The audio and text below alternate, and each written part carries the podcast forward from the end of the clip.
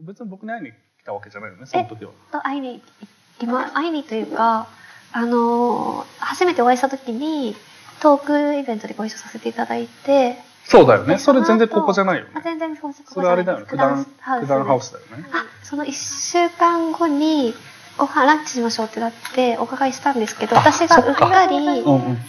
スケジュールを間違えて小野は。さんはその次の週だと思ってたのに私はその週だとああ、思っててそうだ、あったね。すいませんでしたっいえいえ。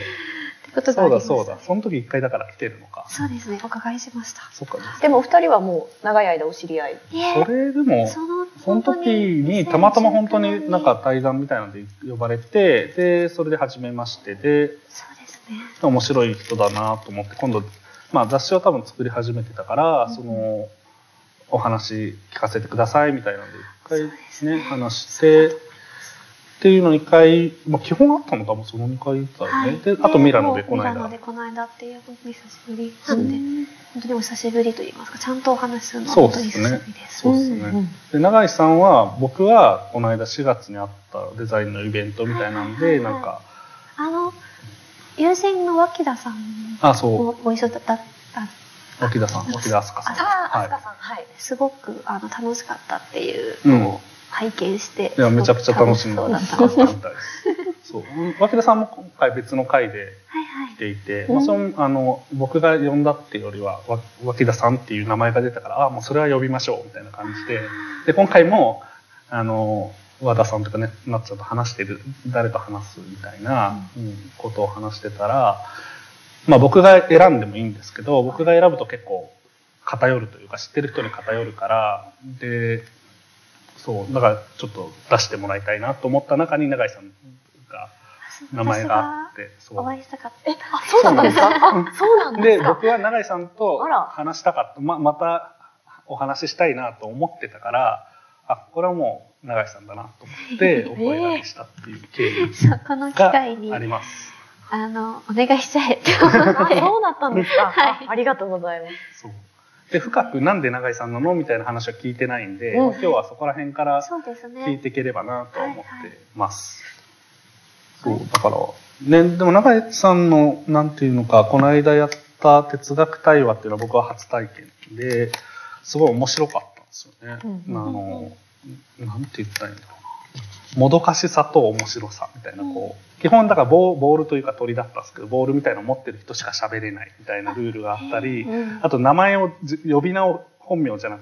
くて別の名前をつけてください。でその場はその名前で呼び合うとか、あとは偉い人の話を引用してはいけないみたいなこととかそれが結構面白くてそう。あともう一個あったな。なんだっけ。あと人それぞれであ、終わらせない。それめっちゃあの後言うようになって、人それぞれっていう言わないってルールがあって、みたいな。話いろんな人にしてて、で、僕も人それぞれって言わないようにし始めました。えー。なんか人それぞれっていうとね、考えが止まっちゃって、そこでシャットダウンしちゃうじゃん。あなたと私は違う以上になっちゃうから、うん。うんそうならないようにって意図だったと思うんですけど、はい。い、や、それすごい大事というか、人それぞれって言った瞬間に全部それでまとまってしまうから、うん。確かにと思って、うん。だからなんかその、たまに言いますよ。もうー人それぞれはなしっていうやつ会があってすごい良かったみたい。なあと偉い人の引用しないもすごい言,、うん言ってて気をつける時もすごいありますね、そう面白いと思って。そうなんかそれ自体が面白かった。でもそれは本当に短かったんですよね。1時間とか1時間半とかもないぐらいでしたよね。そうですね。あっという間で、で、私たちが話している周りを何百人かがぐるっと取り囲んでて、で、トークイベントって結構小気味よくポンポン話が展開するじゃないですか。うん。でも、うーんって沈黙の時間がうんうん、結構ね。結構6秒ぐらいあったりして、結構沈黙ありましたよねありましたね。面白かった。あそれも面白かった。なんか、人いっぱいいるのに待たすみたいな。で、ボール持ってる人しか喋れないから、なんかそういう時って誰かがこう、ね、カットインして話したりするのもないっていう。なるほそどう、それも面白かったんだよあな。不思議な、なんていうの、不思議な会話空間が出来上がってたっていう。そう、だから今回これやる時も、それの時の思い出しながら、不思議な会話空間というか、まあその不思議な会話の設定とか場所とかがあると、うんなんか生まれる会話も変わるし、うん喋ってる人の感覚も変わるんだなっていうのを思って、なんでちょっと意識しましたよ。嬉しい。はい、ででなんで今回永井さんをあ会いたいと思ったの。ああ、そうですね。なんか私、えっと、あ、でも、なんかすごい、あの、かなりインスピレーション的なところが正直あったんですけど、はい。率直に、あの、最初、小野さんからお話いただいたときに、なんか、あの、あ、でも、えっ、と、前前後するんですけど、うん。あ、すみません、前後するんですけど、えっと、なんかあの、本、あ、群像を今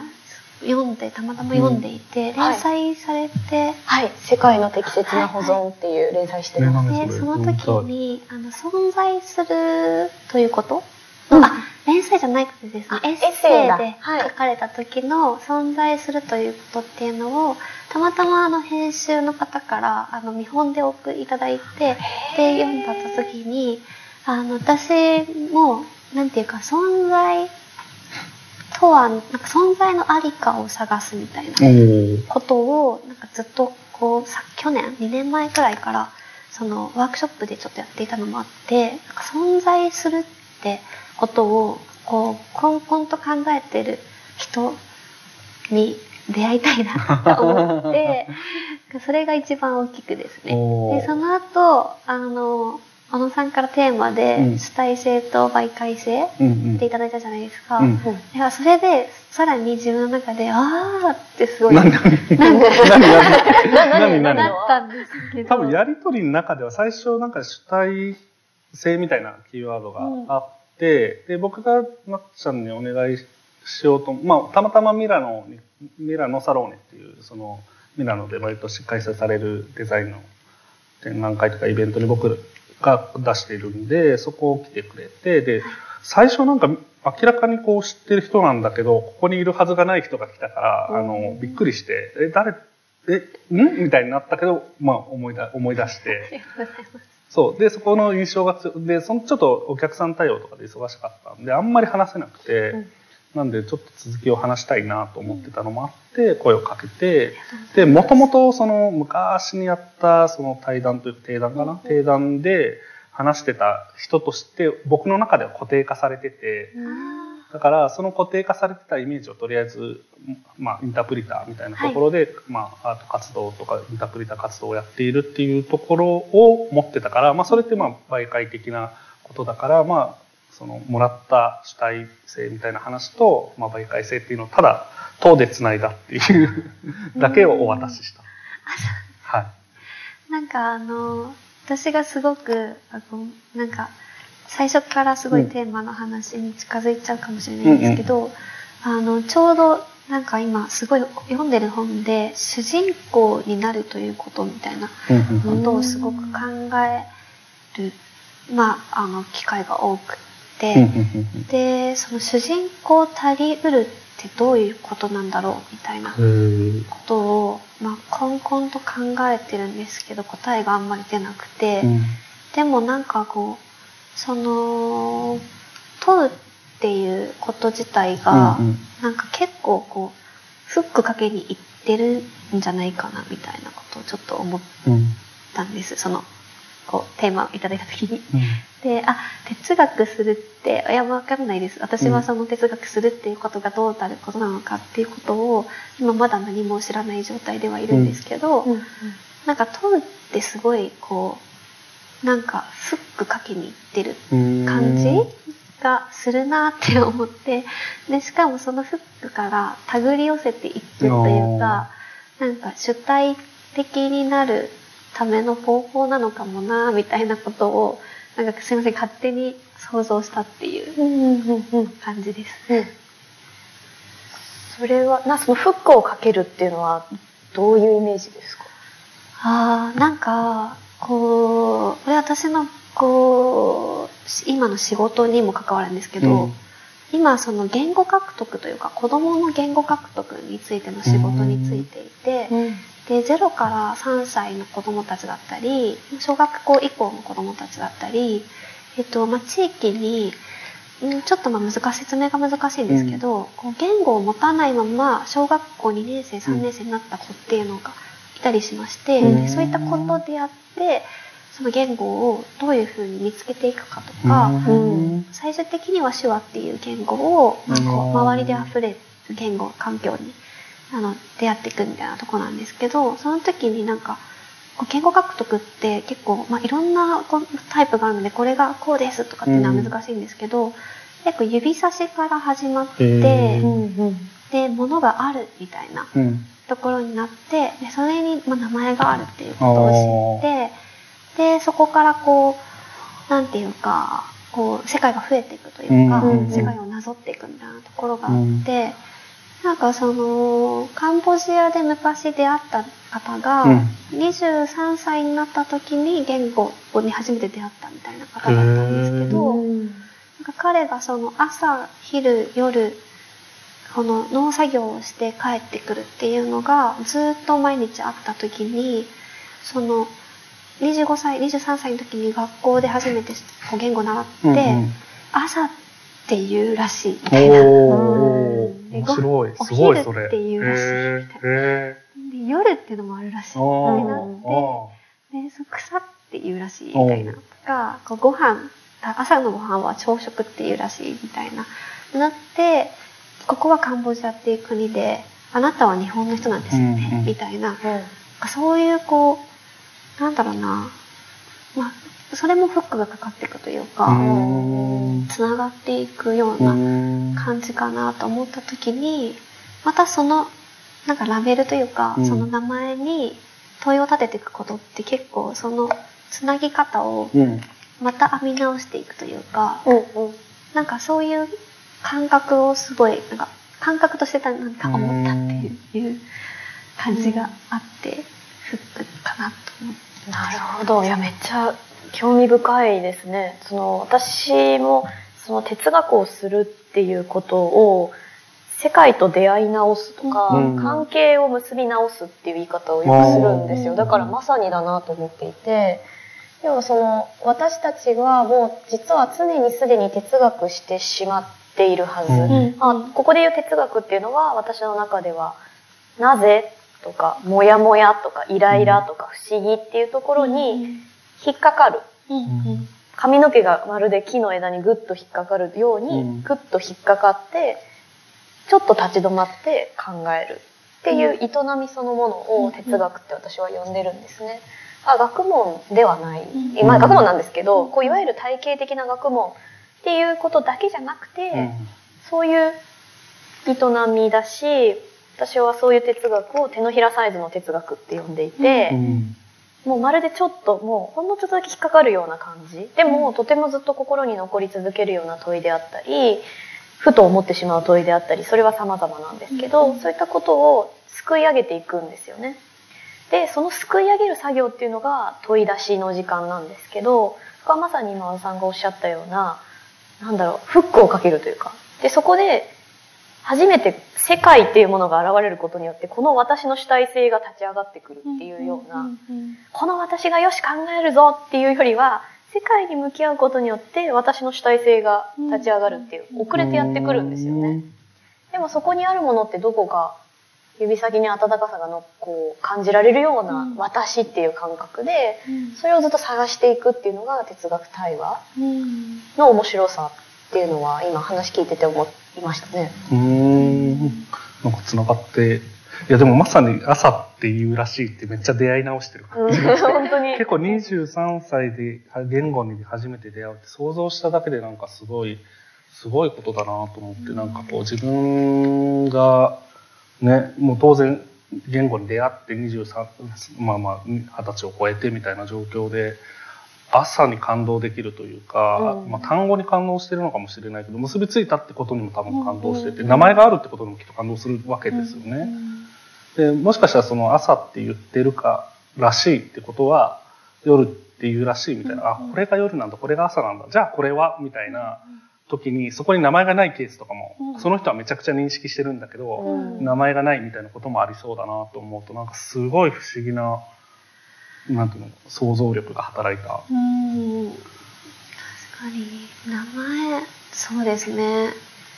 なんかあのあさっきこう、うん。後ろのあの控え室というんですか、はいはいの場所でなんて呼びましょうね。みたいな話をしてて、あ、名前つける。やでいやなんか私ちょっとあ今日小野さんになっちゃんって呼んでもらってるのすごい嬉しいみたいあなところが今あるんですけど。なんかあのそうなんか名前って、はいはい。かいなんて呼ばれるのが好きですか？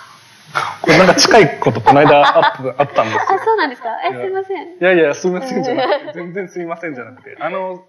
それこそ永井さんと一緒にやった哲学対話の、まあ、ワークショップっていうんですかね、あれは。なんかそういう対話の会っていうのがあって、まあ、多分100年とか200人の前で、なんか名前をそれぞれ自分でつけてくださいみたいな感じで、で、多分僕が一番最初だったんですよね。だから温度感がわからなかった。どういう温度感で自分の名前をつけるのかわかんなくて、だ適当につけるのもつけにくいじゃないですか、名前。自分の名前、自分、なんて呼んでほしいかとか、名前、その場でよ呼んでもらうっていう名前をつけるの。ただ、なんかまあちょっとね、バカバだからなんか、一応こう、ストーリーというかあるものがいいなと思って、その時言ったのは、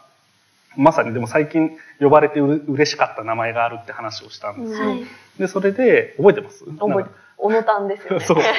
小野タンっていうのを、はい。その、なんで嬉しかったかっていうと、友達、まあ、知人の子供、2歳とかかな、へー2歳がもはいう人見知り真っ只中で、で、最初僕に、最初僕にこう会った瞬間のその子の態度っていうのは、こんなんだったんですよ。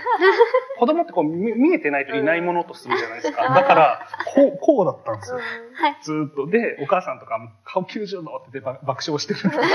顔90度って爆笑してて、で、徐々にちょっとずつ慣れてくるんですよね。で、僕はその場で、まあ、あの、その後、仕事があったから、まあ、ちょっと時間経ったらでいなくなったんだけど、で、あの、で、別の友達もそこにいて、それは、まあ、一緒にその、この家に行って、まあ、お茶したりしてたんですよ。で、後日、その、なんか、あの時ああ言ってたよみたいな感じでその子から話を聞いた時に、なんか、その、お母さんが子供に、今日誰に会ったの？みたいな質問をしたら、その子が、このタンって言ってたっていうのを聞いて、めなんかめちゃくちゃ嬉しかったっていう話のそのエピソードとともに、小野タンっていうのが嬉しかったんですよねって言ったら、その場では小野タンってみんなに 呼ばれるっていう。いやでもいいですね。なんか本当にその子供、お子さんから出たうん小野タンと、なんかあとその後そのワークの時の記憶がまた小野タンに宿ってくる。そうそうそう 小野に宿っていく。そう、宿った。宿った。もうだってその小野タンって言うと両方思い出すもん。しかも覚えられてたのも恥ずかしい。全員覚えてますよ、あの場にいた方の。そう。アスカちゃんあ、そうね、とア、スカちゃんね。ビヨンセと、あ、はいオッタ・ビヨンセ。うさんくさい弁護士ですあよね、。そうだ、そうだ。へで、ソクラテス。ーあそうです。ああ、そうだったんですね。その哲学対話では、うんこの場で呼ばれたい名前を教えてくださいっていうのを私は最初のきっかけにするんですけど、なんかそれって、あの、大抵そういう場って自己紹介があるじゃないですか。うんで、うんあ、えっと、私は長井レイといって東京から来ました。うんえ普段は、みたいなお話がこうあるじゃないですか。はいで、哲学対話の場では、そういうあなたがどんな仕事をして、どん何歳で、なんなんど何な役割をしているかっていうのは、興味がありませんと。うんうん興味がない場なんです。うんだから、そのことはお話にならなくて大丈夫です。うんうん代わりに、この場でだけ呼ばれたい名前を教えてくださいっていうんですね。で、憧れの人の名前を言うこともあるし、子供の頃のあだ名を言う人もいるし、うん。で、私はとてもこの時間が、ちょっとうさんくさいなと思ってた時期もあったんですね。はいなんかちょっと照れるし、結局じゃあ長いでとか言って、うんなんか私はじゃあ長いでみたいなそういう、ちょっとね、やってる側が照れてるみたいな、一番やっちゃいけないパターンのを、やってる。それ照れすぎですよ、長い例は。それはちょっとやめた方がよかったんですけど、あの、でも、ある場所で、ある方が、私はここの場で、旧姓の名前で呼ばれる女性だったんですけど、ってことがとても嬉しいっておっしゃっうんて、あ、そうだよなって思って、やっぱ意味をちょっとずつ感じてきて、で。その名前で、普段は部長って呼ばれてるけど、この場ではケンちゃんって言ってほしいとうんか、はい。実はちゃん付けで呼ばれたかったとか、うんその人の思いが乗っかったりとか、うんもしくは私は結構目の前に入っ見えるもの、マドレーヌとか、はいはいはい。なんかお茶とか、うんうんうん。たい焼きとか、うんなんかそういうふうに、まあ、たい焼きがたまたま思い浮かんだからたい焼きとか、うんなんかそういうことも多くって。まあ、その時になんか普段とはちょっと自分とはずれた、うん、たい焼きとしてのアイデンティティで喋るみたいな、それが何かわかんないですけどなんかやっぱり対話の時間って普段とは違う場を作るっていう、すごい人工的な場だと私は思ってるので、うんそういうおまじないみたいなことをするんですよね。へえ。人工的な場な感じがするんですか、それって。私は対話の場っていうのは結構人工的に作らなければ出体しないものだと思っていて、うん。あのやっぱり普段私たちは急ぎすぎてるし、うん。正解を得なきゃいけないと思ってるし、変わっちゃいけないと思ってる、なんかどっかいつも大丈夫じゃない気がしている、じゃあそうじゃない場を作ろうっていうのが私の関心だったんですよ。うんうんってなるとゆっくりでいい沈黙していいいいこと言わなくていいはいはい。多分読んでくださったエッセイは、うんただ存在するだけ運動っていう、はい あのわけわかんないエッセイなんですけどめっちゃいいやん。え、めっちゃいい。え、なになにちょっと待って待って。待って待って。ただ存在するだけ運動はタイトル？タイトルですねあそう私一人でやってる運動なんですけどえ、めっちゃいいやん、それ。やっぱ何かの役割を担い続けなきゃいけないと思っちゃうところで、うんうんただ存在するっていうのを街中でやってみようと試みるはいはい。一人の活動でこう街中にただただ座っているってすごい難しいんですよ。スマホをいじりたくなっちゃうとかそういうことか。誰かを待ってる風にしたくなっちゃうとか。あでもそうじゃなくてただ私がここにいるっていうことに集中した時自分はどんな風に荒れるんだろうっていうこうんうん。とを渋谷のなんか植え込みとかに座ってんなんか黙々とやるみたいなことを書いた。結構ハードル高いところを選んでますね。渋谷の植え込みってハードル高そう。え、それは、ただ存在するだけ運動はなんで始まったんですか？そのムーブメントはなんで始まったんですか？確かに気になりますね。それはやっぱりこうなんでしょうね。自分がだ大丈夫じゃないと思ってたからなんでしょうね。何かいいこと言わないといけないとかあ役割を持たないといけない。哲学なんてもう意味わかんない。哲学って何の役に立つんですかってうん500回ぐらい聞かれる毎日で、あそれは何なんですか？哲学者って何で食うんですかはい年収どんぐらいなんですか哲学者は？すごい、そんなこと聞かれる。聞かれるあはあええと思っちゃったんですけど。そういう空港のプレッシャーもあったのかもしれない。なんか自分自身を説明するのって難しくないですか？そうですね。でも、あそうですね。すごく難しいなと思っていて、私はそこで、こう、名付けのパワーをちょっと、こう、無理くり使っちゃってると言いますか、うんうん大学4年生の時に自分の活動というか自分のやってることを説明するには、一旦インタープリターっていう言葉がありそうだなっていうふうに、まあ、名付けの名前を、なんか名付けて言っちゃえみたいなところがあったんですけど、なるほど。でもなんかその、なんていうんですかね、私のそのインタープリターって名付けちゃった理由には、なんかその、すごく説明が難しいんですけど、なんか作るものが、なんか作品であれ、何であれ、そのアーティストみたいなところまで、なんか自分が立つとかってよりも、なんかもう、関わりの中で生まれてしまうものたちみたいなものが多かったので、なんかそれをこううまく言い表す方法をずっと探してると言いますか、なるほど。なんかあの、さっきの話にちょっと、まあ、似てるかもしれないんですけど、戻る、戻るというか、あの、通訳をするときに、うん。あの、それこそ肩書きだったり、うん。あの、お仕事だったりとかっていうのを聞くと、聞いても、なんか聞くとっていうかそういうのを事前情報で持ったところで、何も通訳できないっていうか、なんかすごい難しくなっちゃうので、なんか私はこう、結構、あの、小さい頃の遊びとか、みたいな、面白い。聞かせてもらって、で、あと通訳自体が、なんかその、その人を全肯定しなきゃいけない仕事といいますか、なんはか、その人、ちょっと私の中で、この人ちょっと、とか思っちゃうと、その途端に言葉がもう入ってこなくて、なるほどもう私の体が拒否しちゃうというか、手がどもり始めちゃうみたいなところがあったりするので、なんかやっぱり手が、手がどもるってどもいう。なんかもう、手がどもる。それ言いたくないみたいなことって、ね結局成立しちゃいけないと言いますか、そうだね、通訳だから。通訳だから、なんかそんな言葉遣い嫌だみたいなことじゃない話なので、うんうんうんうんもちろん倫理とか、その通訳倫理の中で、こう、だどのぐらいの暴言を許すか許さないかっていうのはまた違う話としてはあるんですけど、へでも、あの、私がその人を嫌いになってはならならないというか、うんまあ、全肯定するところからスタートするっていう、こうもう態度というか、もうそれはスタートラインなんですよね、それが。なので、なんかそういう意味では、すごくバイアスがかかるような情報を先に入れるというよりかは、うん。ああ、なるほど、あね。というかそのバイアスがかかるような態度にその人もなっちゃうし、うん私もまあそうならないならないように努力もちろんしますけど、うんでというなんかあと何も情報がないと言いますか、うんうん。銀行員であることとかって、うんもちろんそこから仕事を想像することはあるんですけど、それよりもその人の中のなんか水脈的なところとか、うん。なんか衝動熱みたいなものうん。を探そうとすると、なんか遊びぐらいがちょうどいいところがあって、でもそうですね。でもちょっと存在自体を肯定してまだちょっとわかんないで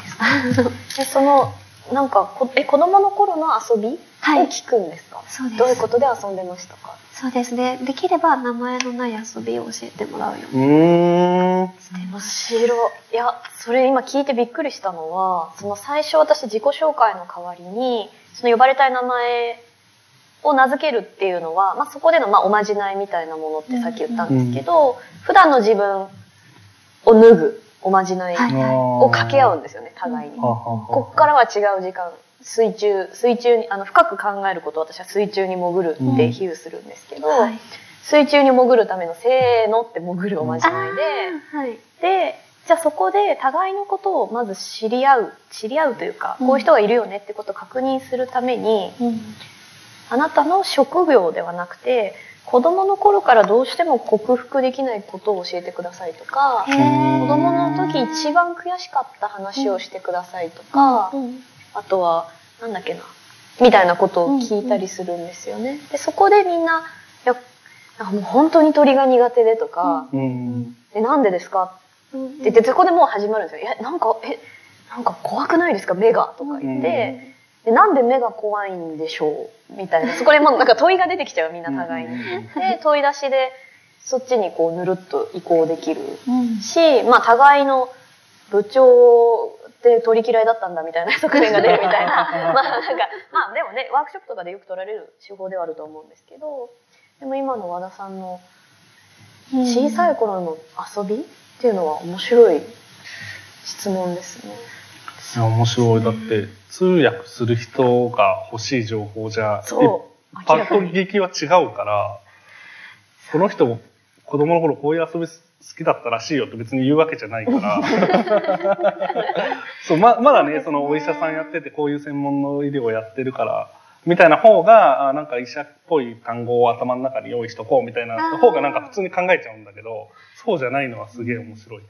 でもそうですね、あの、それこそ、まあ、医療の通訳とかだったりっていう分野ごとの専門用語みたいなのはもちろん覚えていくんですけど、でもなんか、なぜ医者にな医者になろうと思ったのかみたいなのの、うん。なんか、なぜの動機がうん。結構名前のない遊びから出てきやすくて、へなんか、ルール作りが好きなんですとか、なるほど。なんか一人で空想してあ作るの好きでしたとか、なんか直接は繋がらないんですけど、その遊びの、なんていうか、ミミクリ、真似るとか、なんかその4つの会話の。会話会話の、あの、あの辺から、なんとなく、あ、ルール、ルール好きなんですよね。きっちりしたくて、みたいな。なんか、なんかそれで、あ、はーみたいな、なんかそこが、それこそ会計士さんとかあでー、ピチッと揃うと気持ちいいですとか言われると、あーあいいな、みたいな。そういうのはあへりえ、小野たんはえ。思った。思った。くそ、先言えば言おうと思ってたのに、き切れ目を取られた。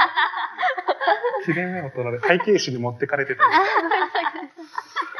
名前のない遊びか。名前のない遊びなんかいっぱいしてた気がするけどいなや、知りたい。いっぱいしてたけど、でもなんか、名前のある遊びがパッと浮かぶよね。やっぱりあそのブロックとかレゴとかっていう。うんうんじゃないのはなんだろうな。いっぱいしてた気がするけどな。あレゴ少年だったんですか？まあ、レゴ少年でしたね。あの、親が片親で保育園に一番最後まで残ってるタイプの子で、まあ、保育園の時は多分積み木だったんですけど、なんか親に言われたエピソードで、なんか自分が寂しかったみたいなことをなんか吐露した時に、うん。嘘って言われて、まあ、嘘っていうのは、まあ、ごめんなって言って、でも、あんた、私が迎えに行った時、まあ、大阪やったんで、うんうん。あの、積み木をしてて、あんたなんて言ったか覚えてるって、覚えてないに決まってるけど、うん。覚えてるって言われて、え、もう来たんって言ってたって。って言って。いい、いい話ですそうそうそうそうそう。そう。で、なんかでもね、そういうことが、つそういうことが結構自分のものを作るのが好きな原体験にはあるから、うん意外とその、保育園に取り残されて一人で積み木で遊ぶみたいなことは、本当に原体験だって、そうだななんだろうね。でも名前のない遊びって言われるとなんか思い出せない。でもなんかいっぱいやってた気はする。小野さんのそれこそ良いで作られてるものとか、うんもう名前のない遊びたちの集大成みたい。な。ところがあるじゃないですか。見立て遊びの集大成というか、なんか私はすごくあれはいつも、わーみたいな、うんいや、さなんかこっき、そうとのき、めいちゃいますけど。ただ存在するだけ運動に反応したのは、うんうんただ作るだけ運動をやってるなと思ってて、あの、あれ、何の意味があるのっていうのはやっぱ問われるんですよ。でうん。実際量産して販売したりもしてるけど、量産して販売しているっていうのはどちらかというと手段で作る理由になるから、うん。そっちの方が手段なんですよ。うん。なるほど。そう、だから作るために量産の方向に向けてやってるだけであって、だから僕はただ作るだけ運動をしているつもりなんだけれども、多分今、物を作るとか、まあ当然デザインするとかって意味、何の意味があるのっていうのを、どの、まあ当然クライアントみたいな人とか、あのビジネスをやってる人とか、それを思うのはいいんだけど、デザインジャーナリストとか、そういう人たちまで何の意味があるの？っていうような言い方を、する意味をすごい求める。まあ多分アート系の人もそう言うんだと思うんだけど、なんか意味を求めるなと思ってて、まあもちろん僕には意味があるんだけど、作ることに。なんか多分作る、ただ作るだけっていうことが意味として成立してないように捉えられてるんだろうなっていうのはすごい思って、うんうんだただ作るだけ運動、あただ存在するだけ運動にめっちゃ反応したのは多分そこ、そこがあったんです。ああ、でもすごい、そうなんですね。なんかそうなんですよ。といううん。か、なんか私は結構、作るってこと自体とか、うん。か考えるもちょっとそうかもしれないんですけど、研究とかっていうのが、なんか、いかにあるってことにするかみたいなところが私の中では結構大きなテーマとしてあって、あその、まあ、多分これ私の原体験によるとこなんですけど、なんかその、まあ、家族、両親とも聞こえがなかったので、家族では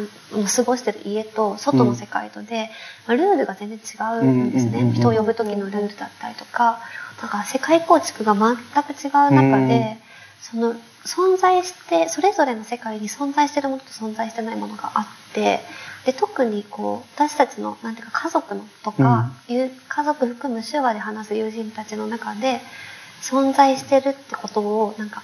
が見えてこないというか、うん。なんかその、あるのかないのかまだわからないみたいなものたちが結構たくさんあって、うんで、なんかあるって言いたい欲がすごい強いんですよ、私それらを。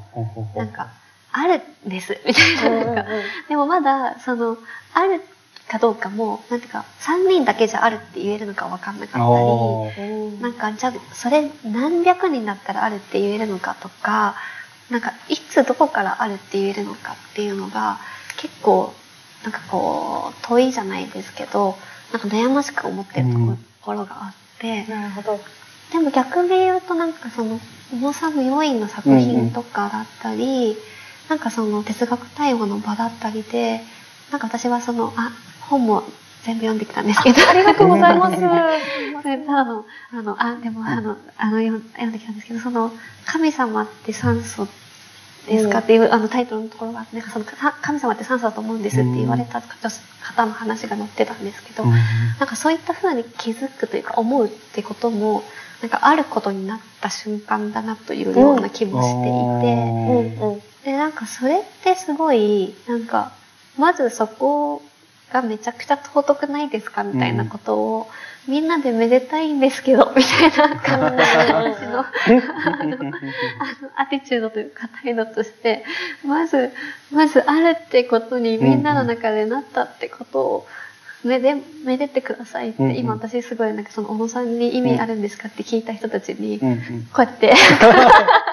待って、みたいな、あるって言いたい、みたいなことをしたいですね。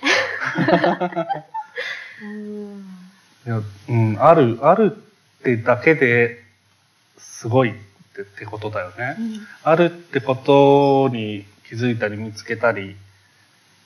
まあ、すまあ、あるってことが、うん。まあでもその感じはすごいわ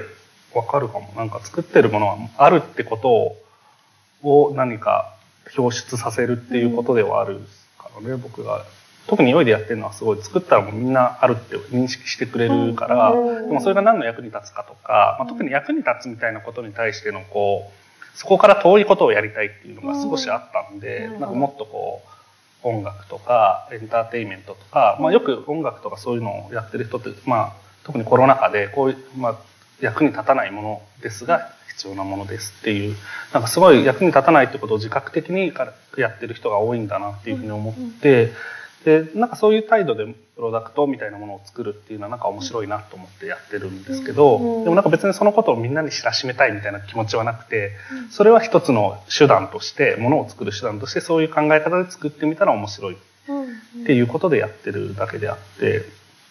なんで意味がない、役割みたいなものからこう解き放たれたプロダクトみたいな、まあ一応役割は証明とかあるんですけど、なんかそこに主眼がないみたいなことをややりたいなって言って言ってるっていうのはあるから、そう、まあ、ただ作るだけ運動とか、ただ存在しているだけ運動っていうのは、なんか、じゃあ私、あるって言い続ける運動。あ、そうね。運動がいっぱいある運動がどんどんどんどん膨らんでいったけど、まあでもなんかそれぞれにそういう、なんとか運動って名付けること自体があるってことだしね。そうなんかそれすごい動今、体になっていくって今いい。うん。それは結構自分は哲学対話の場を開くだけじゃなくて、文章を書くっていうこともうん。うんすごい大事なもののうちの一つなんですよね。うん。うん。でそれはその場を開いていくっていうこともこの社会にあまりに対話の場がなさすぎるっていうところで開いていきたいっていうのもそうだし、うん。あえてこういう言い方をすれば普通の人たちの哲学、うん。うん。無名の人たちの哲学っていうのを聞き取っていきたい。うんうん。でそれも本当和田さんがおっしゃったようなあるんだよここに、うんうん。こんなにめちゃくちゃで面白いこと考えてる人っていっぱいいて、うん。でも誰もが「いや自分なんて哲学なんて全然です」って言ってる、でも人の話聞くのって全部面白くって、ね、あの今引用してくださったのは「神は存在するか?」っていう問いで、うん。ある中学でやった時に、うん。ある女子生徒が「神は酸素だと思う」って言ったんですね。その詩的な響きとか、うん。でもそれ思いつきで言ってるんじゃなくて彼女の頭の中で煮込まれた何かがあって、うん。それをおずおずと表現したんですようね。ん。でもそれをもしかしたらこれまでの哲学だったら論理的じゃないとか、うん。もっと分かるように話してってなってしまう、論証してってなってしまうところを自分はやっぱ表現寄りで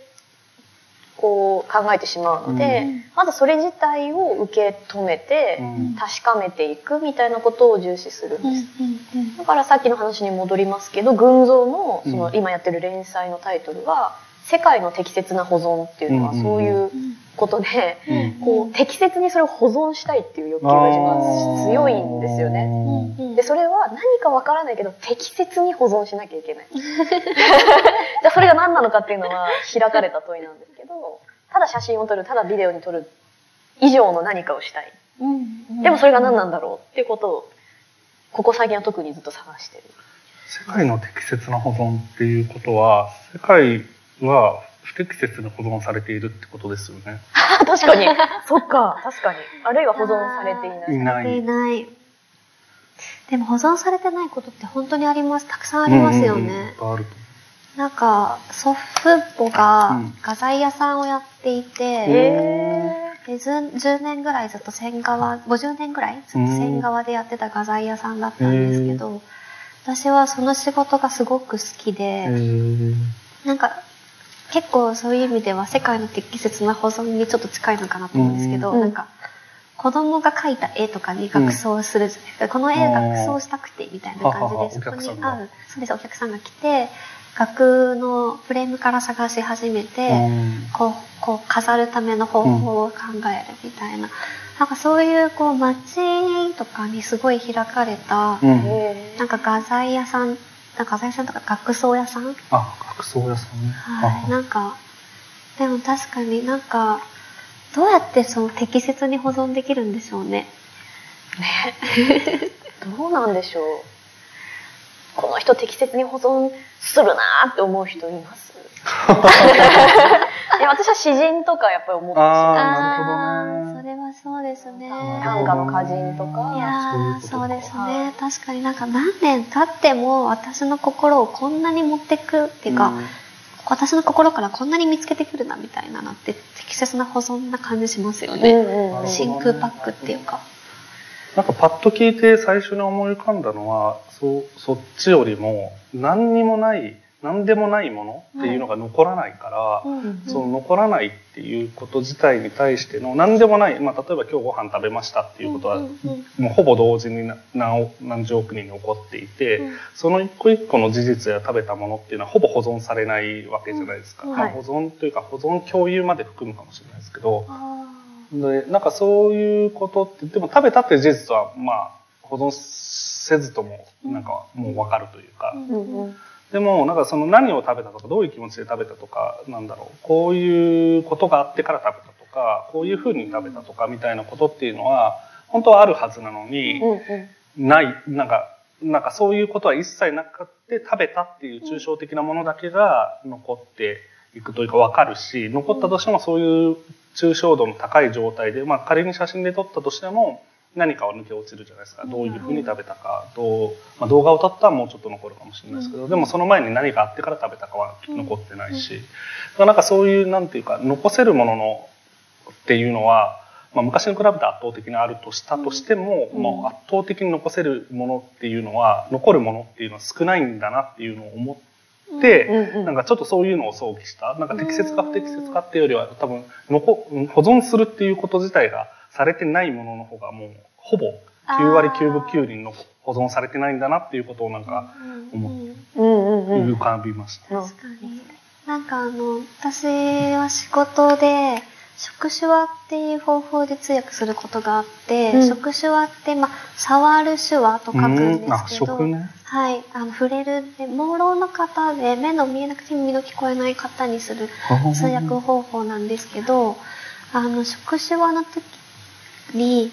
あの、まあ、ドアを開けるとか、うん。あと階段降りるとか、階段降りるとかはちょっと指でこうやっちゃうところもあるんですけど、そのカバンを持つとかも、うん。なんか、こう、その、状況としては私がの手の上にその方が手を乗せるっていう状況なんですけど、それで私が手を動かすと、その言葉が、言葉というか、その人の体の動きの記憶うん。をうん再生していく通訳方法なんです。カ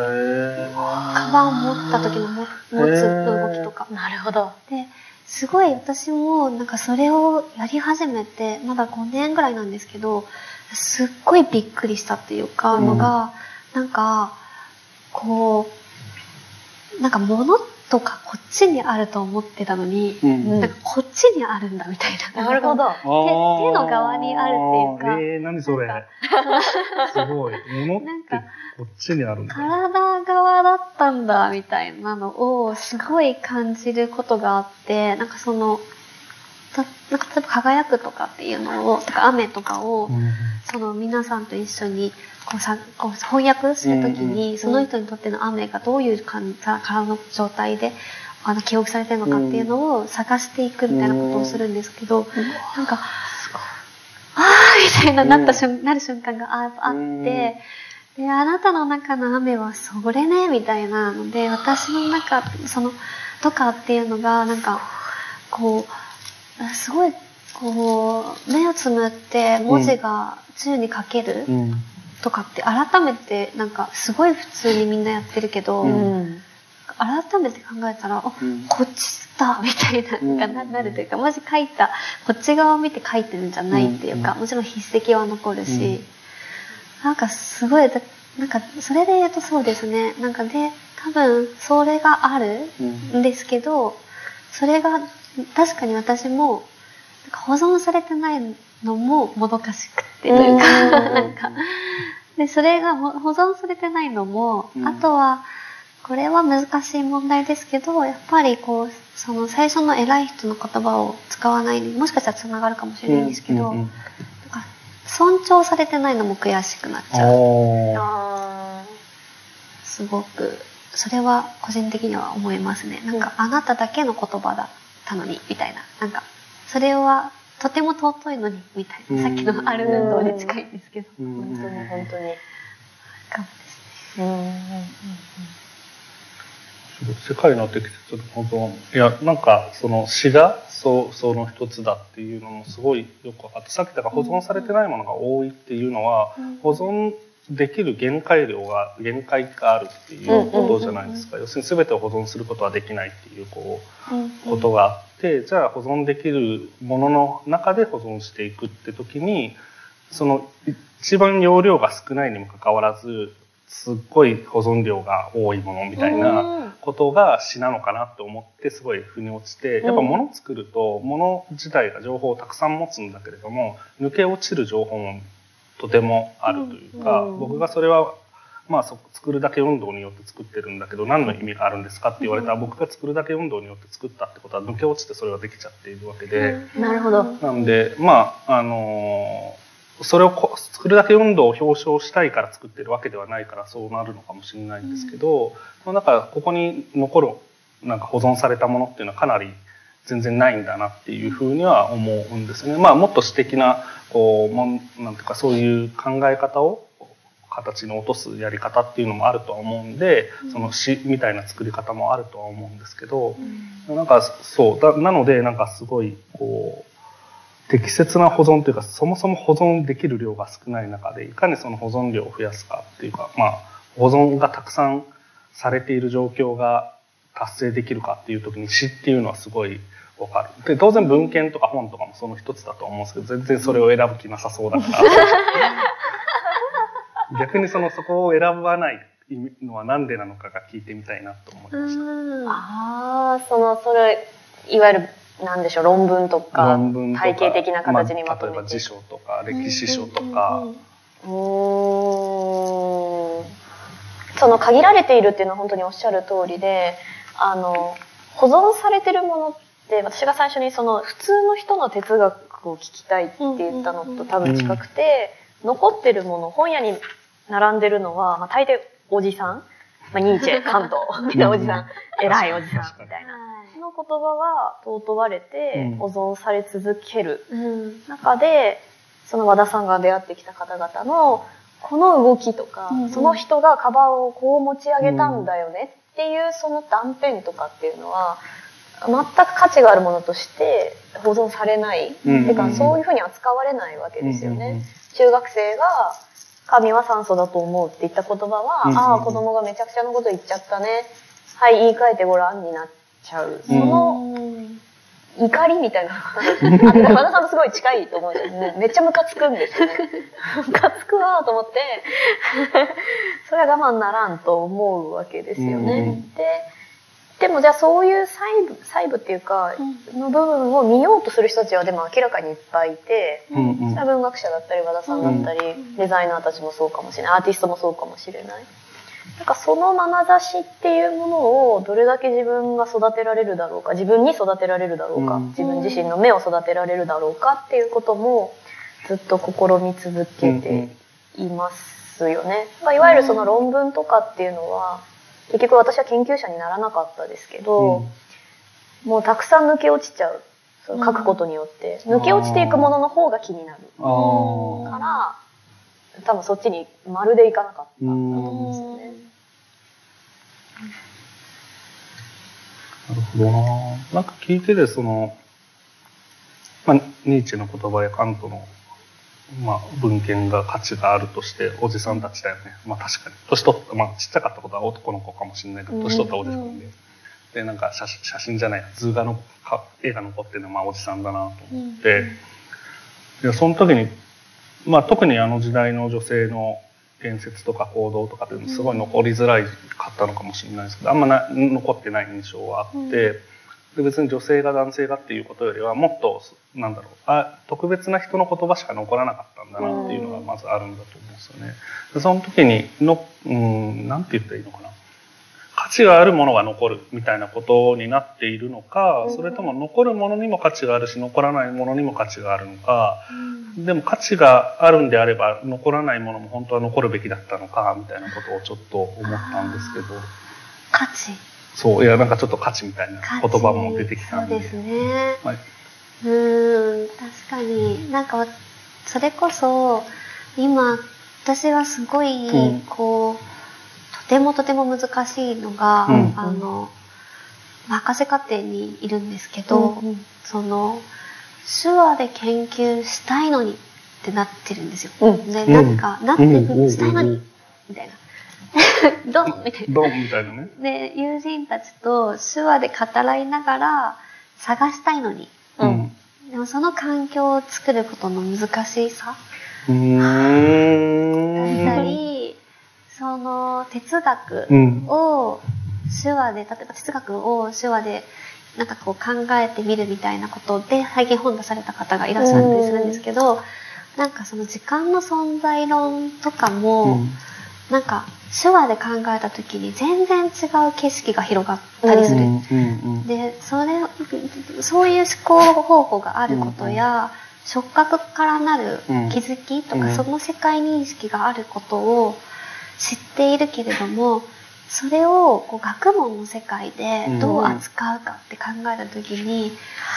うなんかもう巨人がなんか巨人が言葉たちでこうなんか殴ってきて、はいでもなんかそこ私はまだそれに名前を付けたくないんだみたいなこともすごいたくさんあるんですよ。あわかるなんか名前を付けて検索可能にしたくないんだみたいな。でも、でも、検索させしたりとか、ジャーナルになったりとか、参照されないとなかったことになっちゃったりする。うんうん。ので、なんかすごくそこは、なんか今、こう、な、な、誰と戦ってるのかわかんないんですけど、うんドンってなった私と後ドンってなって、なんか、その社会システムの中にコミュニティを作ろうともがいて見てたり、なんかすごく、あの、草の根的なところから、うんうんうんうん。みんなと集まってみるみたいなところから始めていかなきゃいけない感じがあって、ちょっとわからなかったのが、はい。名前を付けたくない検索可能にしたくないっていうのをもうちょっとなんかあそうですね。なんか、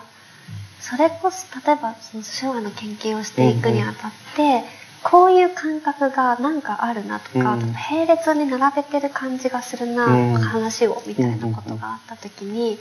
それをなんかこう、空間、会話空間の並列構造みたいな、あ あ言うじゃないですか。でも、でもそれもなんか、誰にどう伝わる何なのかみたいなのが、なんか届かない感じがしてて、でそれを体で知ってる友人たちは別に会話空間の並列構造とか言われても、うん。はてみたいに多分なるし、うん。で会話空間の並列構造って同じ方法で同じ体験で同じ名付けをした人なんていなくて、うん。でなんかどこにこのボールは投げてるんだろうみたいなあことめちゃめちゃあるんですよね。要するに名付けとか検索可能な、まあ、そのタイトルなのかっていうものが保存適切に保存できてない、うん。腐っていくんですよね。そうそうそう。光を失っていくんですよ力と光がこう。で適切に保存されたんだ適切に保存されていて、でしかもなんか、なんだろうな、流行り言葉とかもやっぱあるので、うんうん流行り言葉に乗せていくと、経費が釣れたりするとか、そういうのもあるし、うん、メタバースとか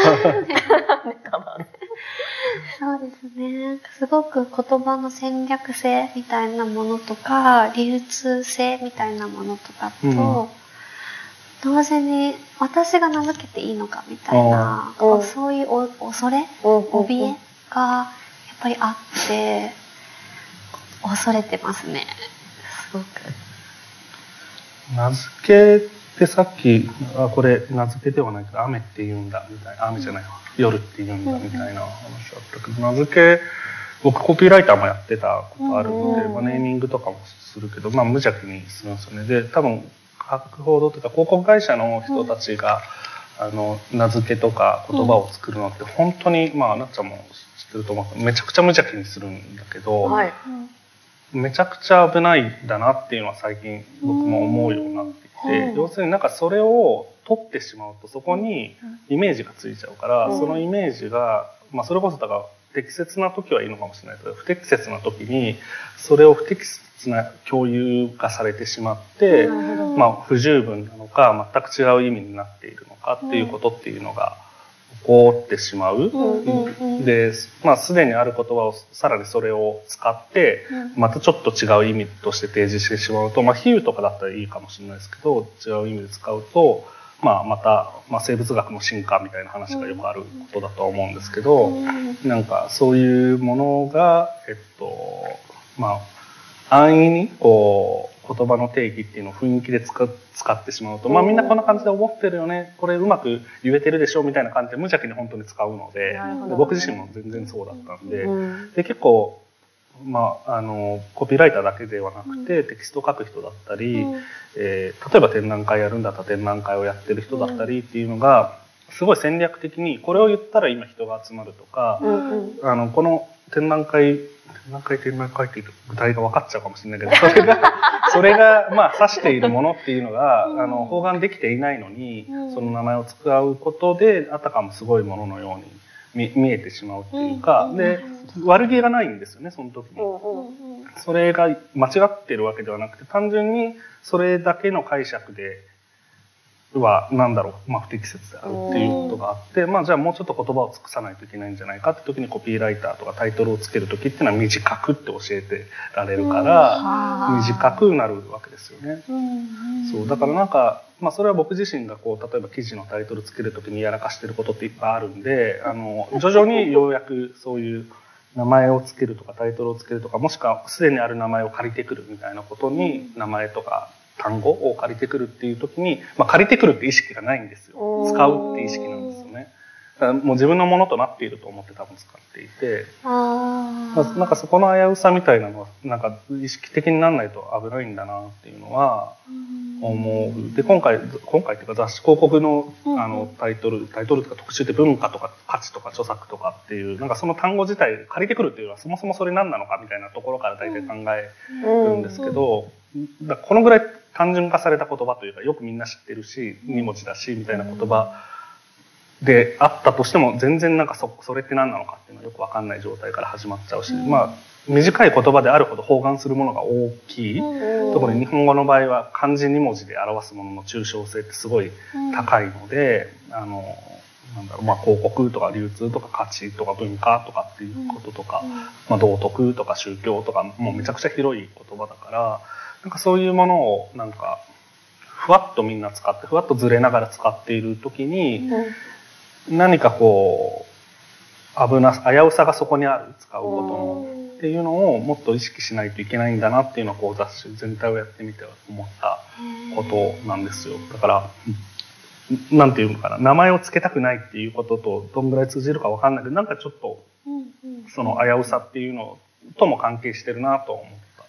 確かに。なんか私すごい最近悩んでいることっていうと、あの手話ってもう表現と言語がかなり近いうん。ので、うん。著作権の適用範囲なのかどうかみたいなのすごい気になってて、でで伝統産文化とかってなんかフォークリアっていう、うん。あちょっとごめんなさい名前がもしかしたら違うかもしれないんですけど、でユネスコでどういうふうにそれを著作物として扱うのかっていうのを議論したままずっと議論が決まんなくて、うんうんうん。でなんかこう着物とかもあるじゃないですか、うんこう文化うん。のでも文化の著作著作著作というか、うん。結構東洋とかってすごい難しい、はいはいはい。あのバランスだと思ってて、で文東洋もあれば私物化もあったりもするので、すごく難しかったりするなと思った時に言葉のそれこそ著作権なるものはないんですけど、あるとしたら、うん。どういう風なものなのかなとかあと保存期間。まあなんかすごく難しいなと思うのは、5、6年前に流行った言葉の、その社会の中ではありだったものが、うん今なしになってるものっていっぱいあるじゃないですか。うんうんでそういったものを引っ張ってきて今糾弾するのってどうなんだろうみたいなことを改めて考えた時に、うん。そのコピー的なものは、うん。保存期間がそもそもかなり短かったりするんじゃないかとか、っていうのはちょっと思ったりもして、うん。まあ、逆に詩的なもので永遠と保存されてるものもあるし、うん。まあ、逆に私はなんかこう学問の世界だと アリストテレスのこの言葉はそろそろ消えてほしいみたいな ものもあったりして そろそろないことにしてくんないかなとかその学説が変わったこと、変わってたりとか、本当じゃないってなってるのに、うんでもパワーバランスのせいでまだあってことになってる人たちもいっぱいいるみたいなものに対して、ちょっとデリートさせてくれないかなみたいな。怒っとるな。それは怒ってるんですけど、はいまあでもそうですね、その言葉の著作とか保存期間とかはすごく気になる。どう、どうですかね？どうです、どうですかねとか、すごい、あれですね。言葉の著作権。面白いですね。なんかいろいろと、なんか同時にいろんなことを考えすぎて今頭が、なんかすごいことになってるんですけど。すいません。いやいやいや、いや本当に面白い。なんでしょう、その、私が哲学対話をしていて、うん本当に面白いなと思うのは、その人の取り替えの効かない言葉が出た時なんですね。うん。だから詩詩のような言葉って私が言うのはそういう意味で、めちゃくちゃって意味ではなくて、うんもう取り替えが効かない。それ、そうとしか言えない。うん。うん。ですよね。この人にとってはもうそういうしかなかったっていう言葉が出てきた時に、ものすごく言葉が光って見えるというか、難解だけど光ってるんですよ。うん。で、それが、まあずっと話してるないものになっちゃったり、うんわかんない、よかる、はい、わかりません、みたいになっちゃう。うん、とか、そのまだ、ああの、うん論理的じゃないねってなっちゃったり、あるいはその人の属性で消されちゃう。まだ、まあ、でも子供って面白いよねって終わっちゃう。みたいなことで、だからなんかその、その人の権利を守るみたいなこと、ということもあるし、同時に、なんだろう。あ、今その人の取り替えの効かない言葉が出たよねうん。で、これはあなたがうん表現して、あなたが生んでしまった何かを私たちは今この瞬間体験したよねってことは言いたい。うんめっちゃ言いたい。それがなんかずっと尊重されてほしい永遠にみたいなことまで言えるかわかんないけど。なんかそこにちゃんと立ち止まっうん。てほしい。学問の世代と思う。ちょっとそこまた怒りになっちゃうから、それはまあ置いといて。私たちの学問への怒りが怒りがちょっとなっちゃうけど、そ そういう感じかな。なんか著作権って言った時に想像したのはそれうんかもしれないですね。確かになんか、その人からしか生まれない言葉ってありますよね。うん。なんかありますよねというか、なんかやっぱり、その、通訳していて、うん。ああ、もう無理ですみたいな、ギブアップカード出したいみたいな、うん。時が結構あるんですけど、これまでの生涯で一番は、その世界的バレエダンサーさんの言う練習は大変です、みたいな。いや、なんかその、その、その練習の大変さとかは、もう私の体では一生追いつかない、みたいな。なんか、こう、あー、みたいな。で一応やっぱ通翻訳というか通訳手としては、その場ではか代わりにじゃないですけど、出し、出し直し、出し直しというか出しますけど、うん。すみませんでしたってすごい、言葉と体がとても追いついてないうん人間が出してしまってすいませんでしたみたいな、すごい気持ちになって絶望しますね。だからすごく、すごい。それはでもなんか、著作性っていう時の、なんて言ったらいいんだろう。その、そこに見えている言葉の表出と、その背景をセットにして言葉って捉えているっそうですね。そらできないよ。それはできないよ。世界的バレエダンサーの練習は大変は絶対通訳できない。できないですよね。それはできない。そう、だから本当に、めちゃくちゃ、めちゃくちゃすべてのことをしたいんですよ。うん。なので、結構、今週は、なんか、こう、あの、あるペルソナの方のうんい一週間をしてみようみたいなうんこととかしつつ、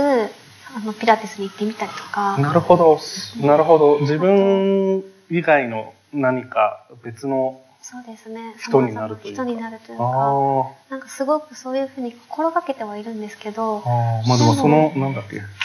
こう全肯定するみたいなことをやろうと思ったらそういうことをやっとかないと、体験したことないことって難しいもんね。ねなるほどね。なんか、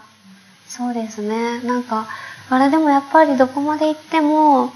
産んでない私は産んだ人の経験談とかはやっぱ喋れないというか、うん通訳できないので、すごいそういう意味では、通訳者って言っていいのかっていうぐらい未熟な体というか未熟さを自分に感じるというか、だからすごいそれはあありますね。面白い。でもなんか世界の保存みたいな話で言うと、だから言葉で保存されているものの言葉っていうのの概念が、まあなんていうか書かれている何かっていうこと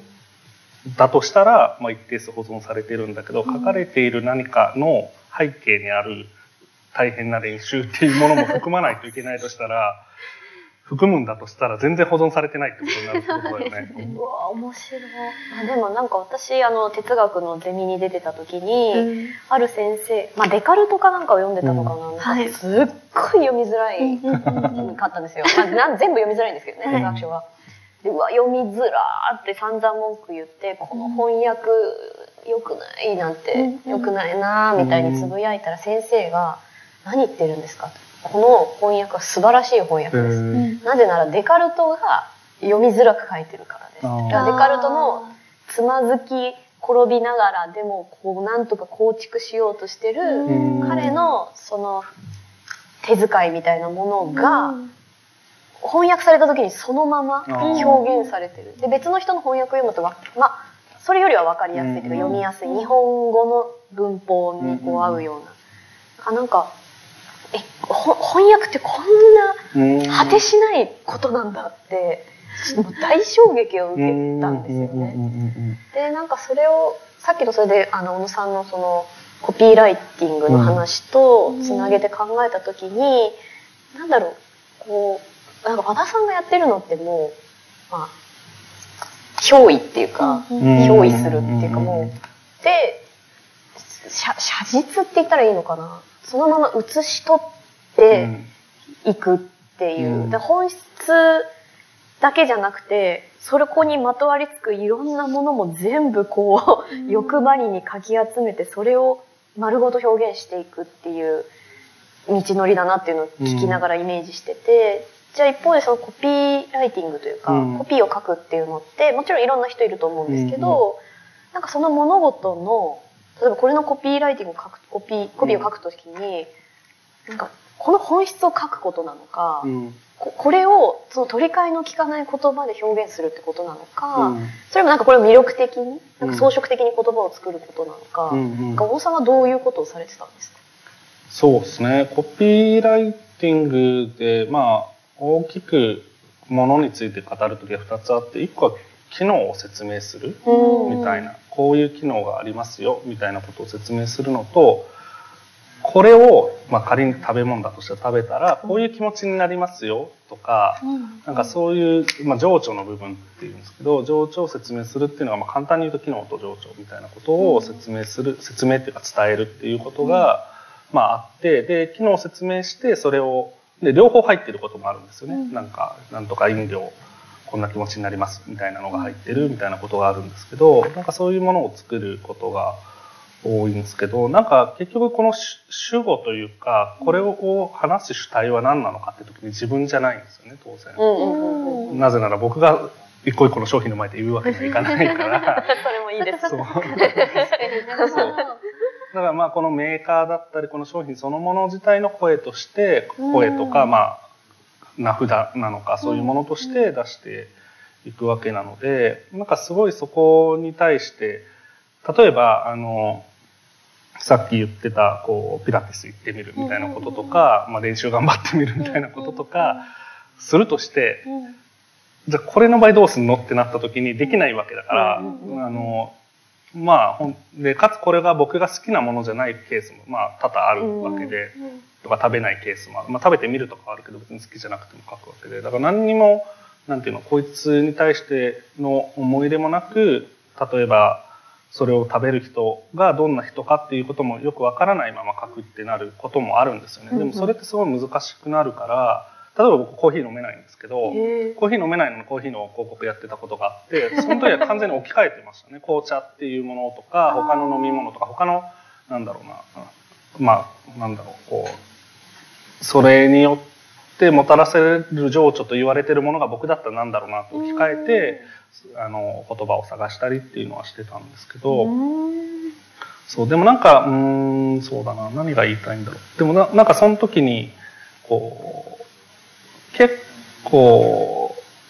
特に食品ってなんか、情緒的な、なんか食べたら幸せみたいなことが多いから、うんなんかそういうものをじゃあどう言い換えるかみたいなことにななりがちなんですよね。だからなんかそこにしかない言葉っていう、まあなんかまだない言葉を探すんだけれども、うん、そのものでしか発せられなかったこう取り替えのできない言葉っていうよりは、うんと、まあ言えているっていうところでとどまることが多かったというか、多いなっていうのは思いますね。なんか。でもなんか、あの、なんか、あの、手話で、なんか話になっちゃうんですけど、うん、あの、ポケモン GO みたいな言葉が出てきた時に、それをどう表すかみたいなのをこうみんなで考えるというか、なんか Facebook とか Instagram とかもそうですけど、で、それでみんな、各々の表現の仕方で、各々に表現してた時、結果的に、一番しっくりきて一番かっちょいいやつが残るみたいなことがよくあって。まあ言語の保存というか、なんかそれで、でもなんかそのプロセスとかはすごいなんか個人的にはそのコピーライティング的なところに近い気がするというか、そのものをどういう側面で、どういうふうに、あの、言い当てていくのかというか、なんかポケモン GO だとピカチュウのこういう動きをして、GO って行くぞっていう手の動きをするんですけど、ピカチュウの角作って GO みたいな。とか、なんか Zoom も、なんか最初はこうビデオカメラを両方に向けるみたいな、あの相手と自分に向けるとかって流行ってたんですけど、そのうち、なんか Z を描きながら画面がこうポンポンポンポンポンって並んでいくっていうのが Zoom っていう風になって、すごいそれだみたいな。体験としてもそれだみたいな。面白。何それ何それ そう。ですごい、多分すごい体にしっくりきたんだと思うんですけど。なるほど。でもそういう良さが言葉にはある気がしますよね。は言葉というか言葉を作る仕事というかわかるんですけど。当てはまるとか、なんかそれだっていうのを見つける瞬間みたいなのは確かにあるかも。ネーミングとかそれ多いんだよな確かに。うんうんなんか取り替えのつかない名前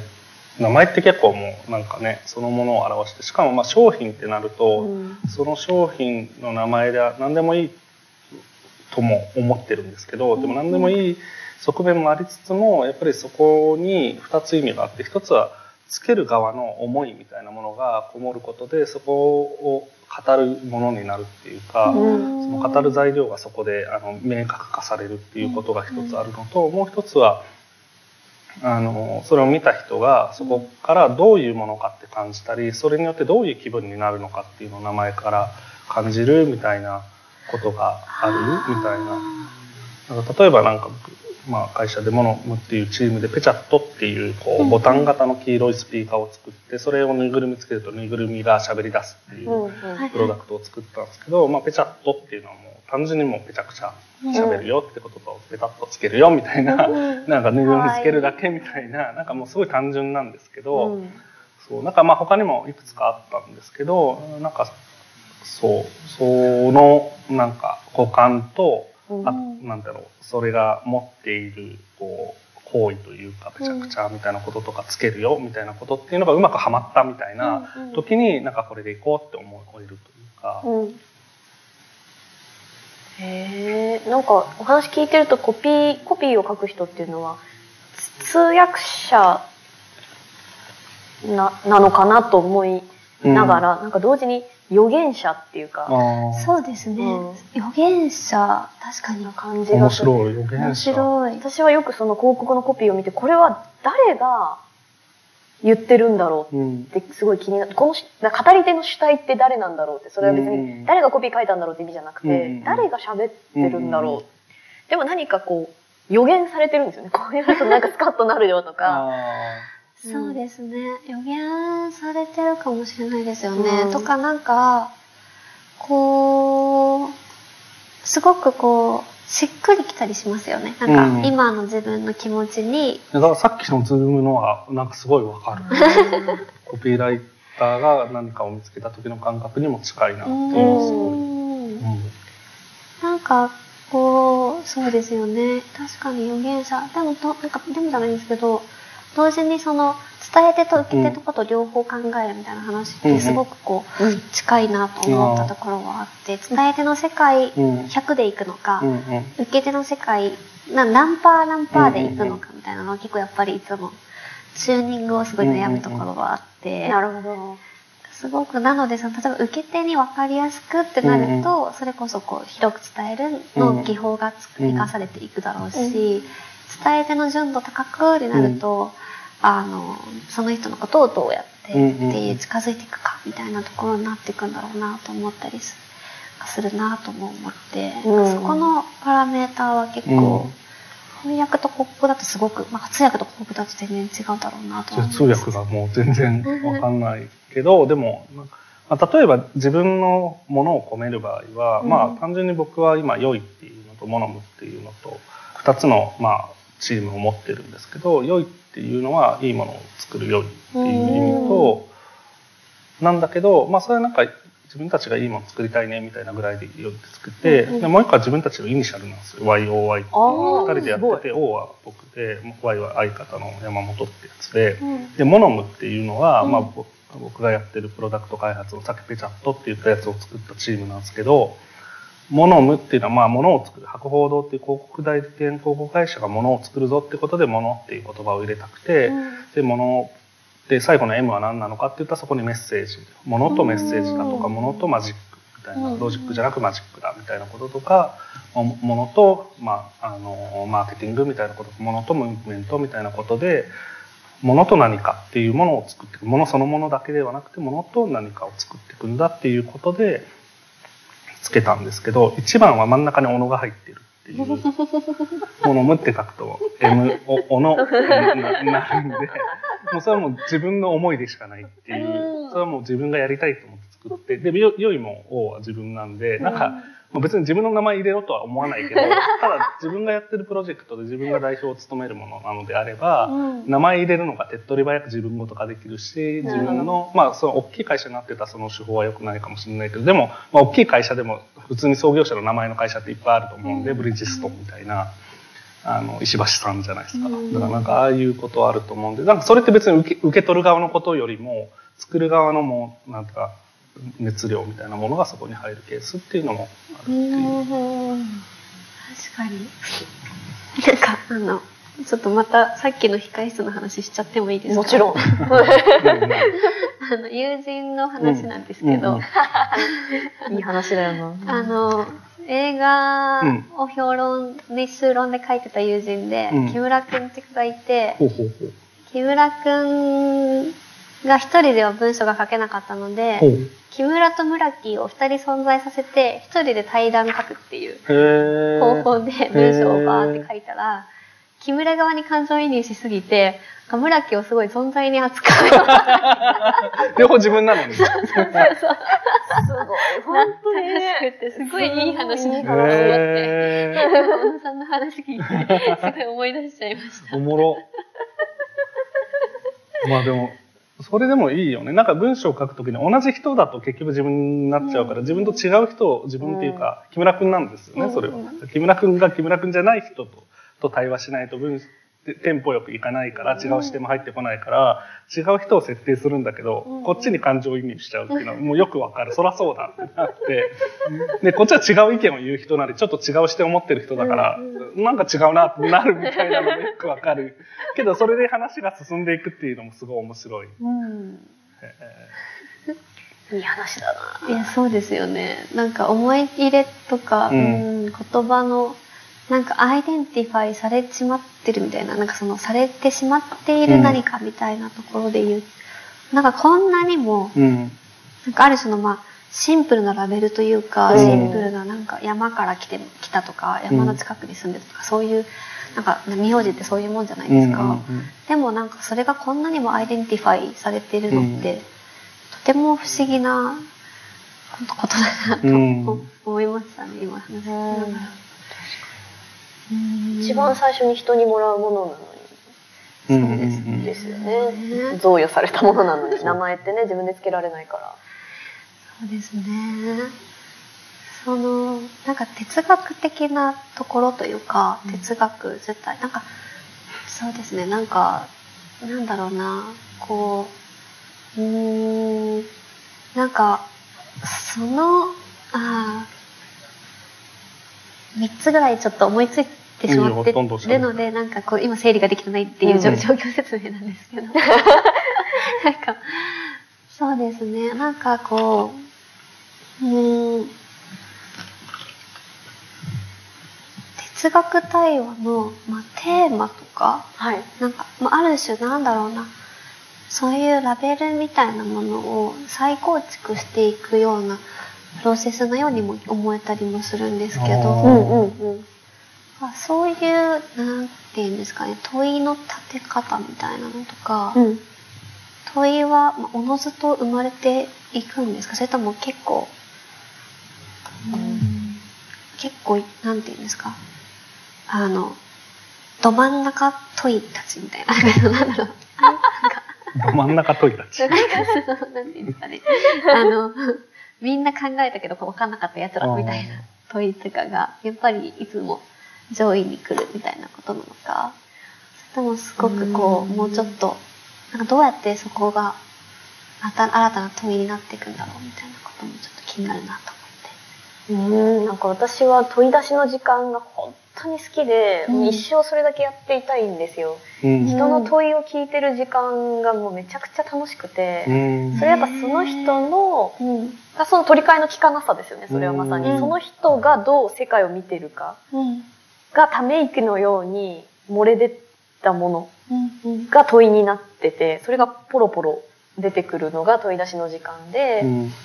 でも当然そのさ最初はで出ないんですよね。うんうんあの私本当これいろんな場所で喋っちゃうんですけど企業とかでやるとなんか大抵「良いリーダーとは何か」とか言って問いがね。あそういうの大丈夫ですって言うんですけど と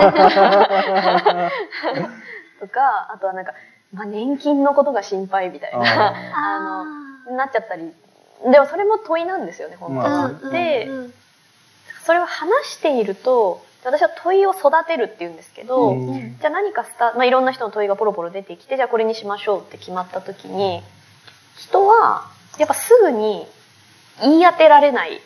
じゃないですか。で最初はこれなんか気になってた気がするみたいなところから話していくと、じゃあなんで年金って不安なんですかね？みたいな、うん。お金って不安ですね。なんでお金のことになるとこんなに私たち心配になっちゃうんでしょうとか、うん。こうだんだんその人の軸となる問いが見つかっていく、うんでもそれはその人だけじゃなくて対話なので場の関心がこう脈打っていくんですよね。脈打って対話がニョキニョキあ対話じゃない問いが本当にこう育っていって、うん。でそれは上に伸びるというよりはなんかもう根っこを見つけていくに近いんですけどうん。あここに根っこがあったっていうふうに確かめていく。なんかこの間はあのある方が自分はその義理のお母さんとあのオリジン弁当か、うん。オリジオリジン弁当がオリジンなのかはい。ですごい喧嘩をしたって言ってて 気になる。あと令和なのか令和なのかとか。でアクセント論争みたいな。あすごいしちゃう。めちゃくちゃありますね。めちゃくちゃ。トランスのか。で、あれでなんであんなにやってて、で、結局まあ地域差だよね、みたいになって終わるんだけど、なんであんなに白熱してしまうのか。めちゃくちゃ最後冷静冷静そうか、ってなるけど、ちょっとまだギクシャクみたいな、するんです。で別の方が、その、私は山口出身で、ふという発音が違うとみんなに言われる。普通っていう時のふっていうのが違う響きをするらしいんですね。おかしいよって言われるけど、いや、ふ、ふこのふは私のふだから、みたいに思うんです、みたいな話をされてて、で、それってまだ問いになってないんですよ。ね。なんかイライラとか心の揺れ動きとかうん。おかしいなとかで。でも、私たちが話していじゃあそこからとりあえず出発してみましょうって言って話していくと、なぜ私たちは違いについてそれいいねって言えないんだろうっていう問いが見つかっていく。私たちはこの問いを話したかったんだっていう。で、その問いって、なんか最初はなんかアクセント論争なんて別にどうでもいいじゃんみたいに言われちゃいそうだけど、そういう人たちにとってはすごく切実で、私たちにとっては切実で、しかもそこに紛れ込んで根っこになってる問いってものすごくしぶとい問いですよね。違いにいいねってなんで言えないのっていう、そこをもうひたすらさ探していくみたいな時間ではある。でもそれは、やっぱりさっきの繰り返しですけど、その人のための時間じゃないんですね。みんなの時間。あみんなで出し合って探す。あ。うんうん。その問いが誰かの悩みからみんなの問いになる。つながる問いになるっていうのが、私は哲学タイムで一番面白いところで、うんうんうん、そ、そこをずっとやってるんだと思いますね。ああ。それはすごいでも面白いですね。なんか、こう、なんかある種哲学的なところってこう、うん一人でうんなんかこんこんとうん。深くうん掘るみたいな感じもしますけど、対話、哲学対話っていう場を通して、なんか、どこか遠くに向かっていくというか、うん進んでいくというか、うんうん。なんか、あー、楽しそうって今思っちゃいましたね。でもさ、やってみたらわかるけど、うん現地解散なんだよ。どっか行くんだけど、現地解散、あれここどこみたいな感じで。あ、現地会話そう。確かにす確かにご。いあの、その後、え、これ、これな、な、どこにもたどり着かないんだよ、基本的に。たどり着かなくていいってまず言うので。そう。なんか全然たどり着かない場所で、まあなんか、とりあえず時間でそこに現いて、そこで解散になるから。冷たいですよね。いやそうそうじゃあ降りてください、みたいなそうそうそう列車から降りてください、みたいな。え、どこどこ？みたいな。さっきまでこういうの話してたけど、えーみたいな。そこから広大ななんかよくわからないところで、とぼとぼ一人で帰るみたいな。確かに。え、でも乗り換えも聞きますよね。その問い。いやもちろんもちろんもちろんもちろん違う人とみたいな。いや、もちろん。でもなんかその場で解散した後にいきなり違う人っていうのは一瞬なんか、なんか放り出されるみたいな状況が生まれるんだよね。めちゃくちゃ、それ、その体験も面白かった。うーん。現地解散、そうだ。まさにそうですね。でもなんか問いでつながるみたいなことを私はしうんょっちゅう言うんですけど、うん。つなと私たちはつながれなかなかつながれないけどもと問いでだったらつながれるよね。うん現地解散したとしても。問いがお月様みたいに浮かんでて、うんうん。こう見上げたらとりあえずその月同じ月見てるよねっていうふうには。そうだね。いや、その問いがもう残ってんだよ。残ったまま、なんかいろいろこう、ね、うろうろ、うろうろってこううん。一緒に歩いてきたんだけど、うんえ、えみんないなくなるの？みたいな。解散ここで？みたいな。ここでみんないなくなるの？みたいな。家帰るまで一緒にいよう？みたいな 気持ちに。そうそうそうそう。気持ちで。まあ、もしくはゴールまで行こう？みたいな気持ちでいるんだけど、いや、ここでってなる。ゴゴールまでは、やっぱり、むしろ行かないですか？ゴールってだってあるんですかうね、ん。うんわかん対話はいつ終わるのかってこれは私にとってよくわからない問いなんですよ、よくわからないけどその考えてる問いでいつ終わるんだろうって多分終わらないうんんですよね、うん。だから私はそのまあでもまだ10年ちょいぐらいですけどこの活動してて、開きっぱなしの対話とうん。うん。ここにありっぱなしの問いがもう無数にあってあ大変みたいな。大変ですよね。それは永井さんの中では持ち越しちゃわないですか？なんかここで起こった問いが、次の時にまたさらに深まったとして、でもまたある種なんか持ち越したく、なんだろうな。でも、そっか、持ち越しちゃうと教えるとかになっちゃうのかなわかんない。なんか、その、なんか、こう、ドラクエとかっていうと、、はいろんな、まあドラクエやったことないんでわかんない。いろんな、まあマリオですかね。いろんな島があって、はいはいはい。その島でいろいろと問いが生まれていって、でもなんか永井さんにとってはこことここの島で出たことはちょっと近いなとかあるわけじゃないですか。ありますあります。でそこに、こう、なんだろう、連続性を持たせたくなっちゃいませんかっていうか。ああ、でもその都度やっぱり者ってやっぱり偉大なんですよね。他者私はやっぱり、しかも多くの他者とやるので、わかっ、あ、なんかいけたかもみたいなの、速攻、ドーンみたいな、こう、ぶぶち壊されるっていうーあー、そかっ、かそっか。もう常にガシャンってなガシャンってなる。それが世界の奥行きなんですようね。ん。うん。ああ、よかった、まだわからないんだって私は思うんですけど。ああ、まだわからなくて嬉しいみたいな。あーと盗作してるんですけど、うん分かることの方が本当はね、ゴールすることの方が嬉しいように思えるけど、逆で、ああ、よかった、まだ行き止まりじゃない。うんまだ列車に乗れるっていうか、あっていうなんか絶望と希望みたいな。ーあー。あー面白いなそれ面白いですね。物を作ることと全く違うなと思って聞いてて、でも。なんか逆の逆に何か物を作ることに似てるなとも思ったんですよ。うんうんで僕はまあ物を作る時に決めていくから答えを見つけていくんですよね。なるほど。で答えになり得たものを捨てていくんですよね。うんはでその答えになり得たものを捨てていくっていうことに自覚的に答えを絞って作っていくんだけど、答えになり得たものがあの消えてしまってるわけじゃないんですよできた後、うんうんうんだから大体できた後なんかね悔しいんですでも嬉しい嬉しいと悔しいが同居するというか。だからその悔しい方は多分なんか答えになり得たものが抜けていく。その段階ももしかしたら一番最初の可能性もあるし途中の可能性もあるから、そうでもなんか物を作ると結構判断していくから答えを出していく作業というか、うん一個一個の。で形ができてそれがもう大答えみたいな風になってしまうんだけど、うん。だからなんなんていうかそのゴールに見えちゃうんだけど、このゴールっていうのがゴールではないっていうふうに僕は多分思って悔しいんだと思うんですよね。うん。でもできちゃってるからゴールみたいな、まあ、これとかもそうだけど、なるほど、なるほど。でも全然なんかあのーまあこの間デザインチームとも話したけど僕は全然好きじゃないっていうのを言っちゃって あ小野さんそう思ってたんだみたいな。じゃあよかったみんなもみんなもなんかちゃんとそこでちょっと納得するみたいな。うん。うん。もちろんとなんなんて僕のなんか子供のようにも思ってるんだけど、うん。子供とはやっぱ違って自分の判断とか自分たちの判断の積み重ねで作ってるから、うん。子供ってなんか判断で作ってないじゃん。だから子供って比喩はあるんだけどちょっと違う。だからなんか大切なんだけどなんか悔しいみたいな思いとかがここに同時に存在してるっていう感じは。でもすごいそれはなんかこう私は結構それこそ最近も協会さんとかと、うん。まあ、物を作ったりすることが多くて、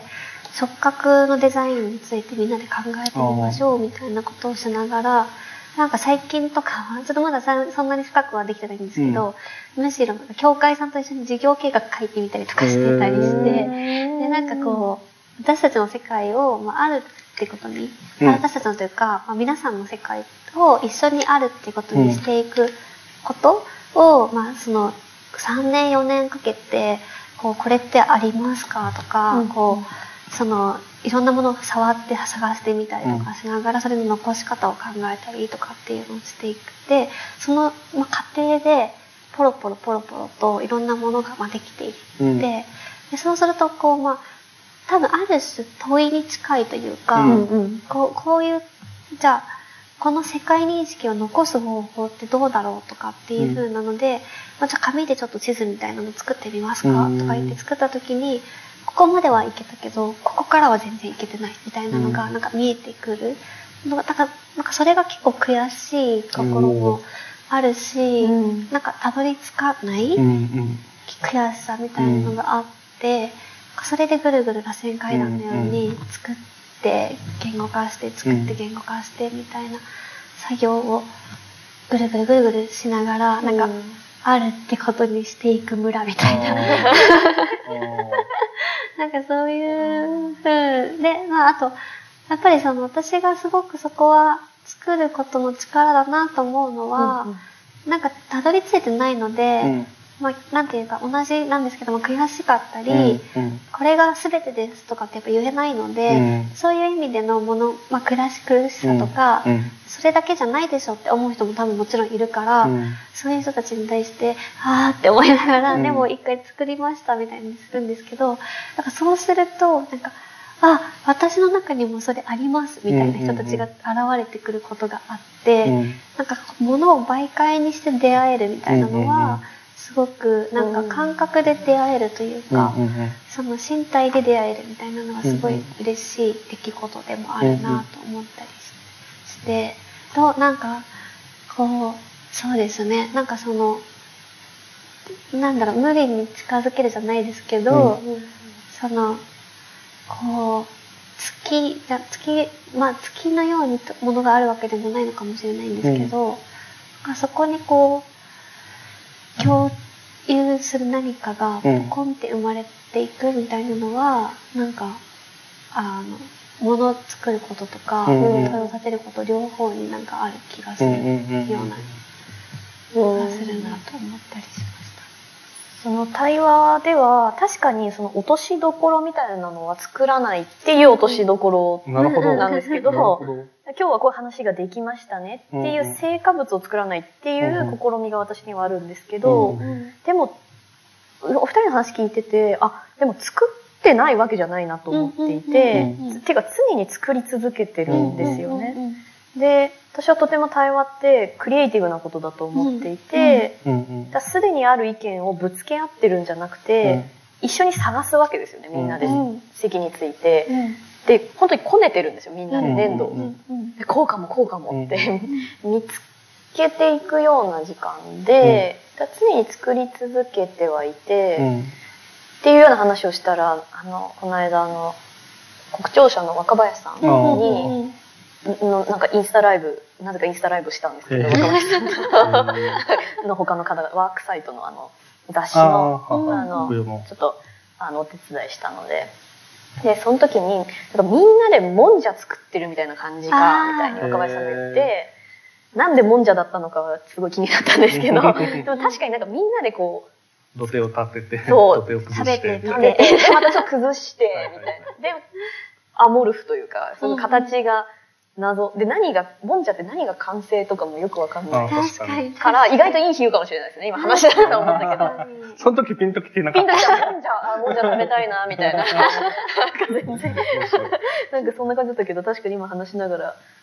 そうだなと思ってて、だからつ作るという行為はしてるけど、うん成果物みたいなものは、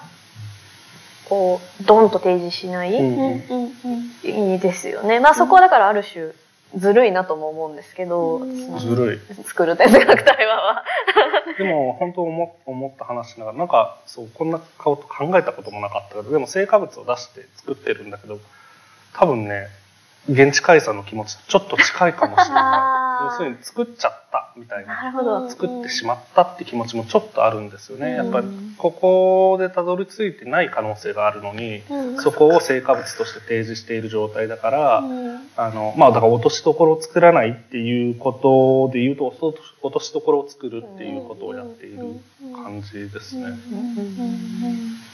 悔しさか。うん。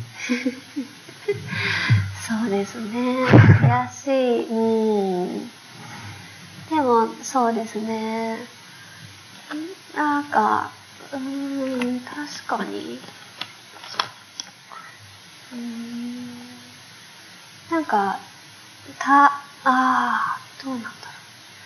う。その、ごめんなさい、考えながらすぎて。ハリボー食べよ でもなんか、ああ、どうなんだろう。なんか、作ることに予言者的な力もあるじゃないですか。ははは。なんかこう、それを置いたら、うん。ちょっと景色が変わるとか、ああ、そうだね。それがあったことになることになるっていうか、なんかその、あ、まあでも、なんだろうな。なんか、こう、そうですね。なんか、この、別にもうそこに物があるかなかろうが、うんある種、まあもちろん作ることは大事なので責任とかはあると思うんですけど、でもそこのプロセス自体をうん。なんか体でやっちまった人たちというか、体験、体感しちゃった人たちにしかやっぱり分かり得ない何かはあるし、でもまあそれでもまだ分からないし、うんうん。みたいなことをこうしながらこうぐるぐるしているんだなというなんかすごいことをすごい景色えイメージですね頭の中のイメージ。うん。浮かんだりしましたね。あごめんなさい。ごめんなさい。その和田さんの話聞いててすごい私が聞いてみたいなと思ったのは、うん。そのその人のを憑依させるわけじゃないですか、うん。でもその人その憑依さしん？してもらう側というかの人も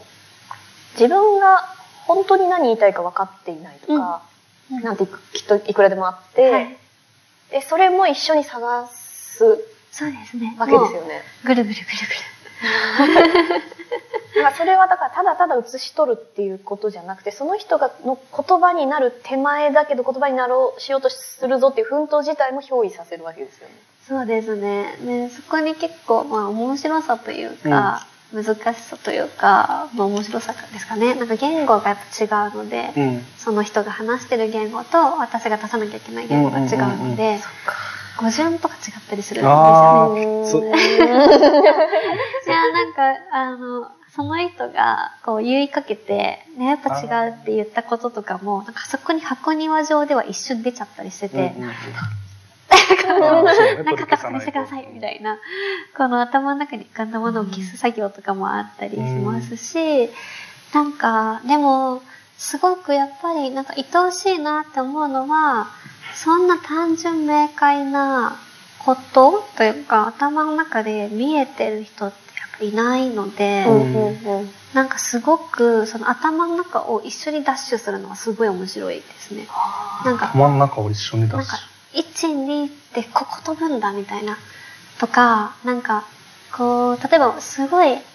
この人やっぱううまい人なんだなとかって思うの時とかはなんか123で分かるようなことを伝えて最後ちょっとわからない比喩で落とすみたいな方とかと通訳で入るとその比喩の説明もしなきゃいけないので私はすごい大変なんですけどでもあ、だから人の気持ちをこういうふうにこう、まあ掴むというかトークですごくこう引きつけてるんだな、みたいなこととかも、が面白いですし、うんなんかすごくその頭の中で何が起こってるのかとか、うん。なんかその、この人、すぐここ行くなみたいなのとかうん。ああるし、この人の軸みたいなところに、なんか香りが、に手繰り寄せられてるみたいに、ちょっと向かってくなみたいなところもやっぱりあって、うんそれはすごくこう、うん、なんかその過程を味わえるっていうのこそが醍醐味な感じがしますね。で逆に言うと、終わった瞬間、何も覚えてないです。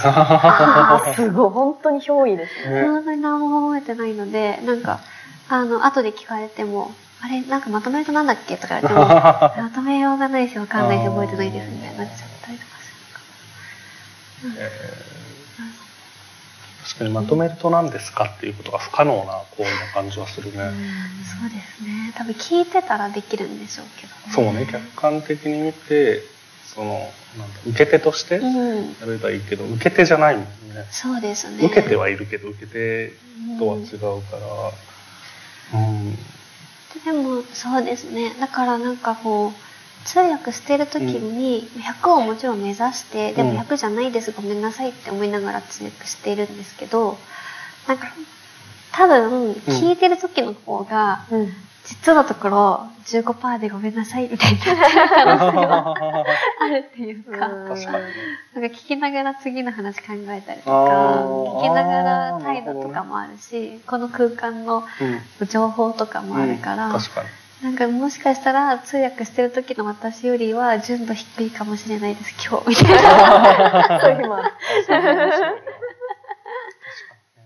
そう めっちゃ疲れるんだよね。めっちゃ疲れるんだよね。なんか、オリンピックの開会式が5時間とか6時間とか NHK で流れてたのをこう見てたんですよ。知ってる人が関わってたから、うん。で見てたら通訳の人が右下からいて時々変わるんですよ、でそれがた面白くてあ変わったみたいなのを見てて。まあでもすごい大変なんだろうな。ななんてずっとできるわけがないんだろうなと思って多分喋る人は多分変わってないんだよね、うんうんそうそうだから通訳の人無理なんか時間決まってるんですよそうです。15分交代です。なんなら。すごくないですか ?15 分交代あって。めそんな早いんだちゃめちゃスポーツですよね。スポーツすげえなそうか、ってことは15分休憩ってことか。15分やって15分休憩。休憩して15分いや入って。、それも休めないうんですね、15分休憩は。でもすごいありがたいですね。15分休憩。なんか、あ、終わったと思って。た私、アイスホッケー昔やってたんですけど、うんなんかアイスホッケーぐらいな感じです。なんか、バー本当スポーツってことね。わーってわーってわーわーわーわーみたいな。なるほどね。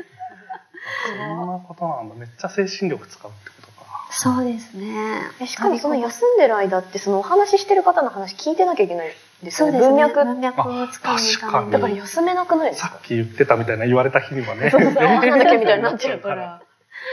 そうですね。でも全然やっぱ憑依の体感と見て聞いてるときは違いあますね。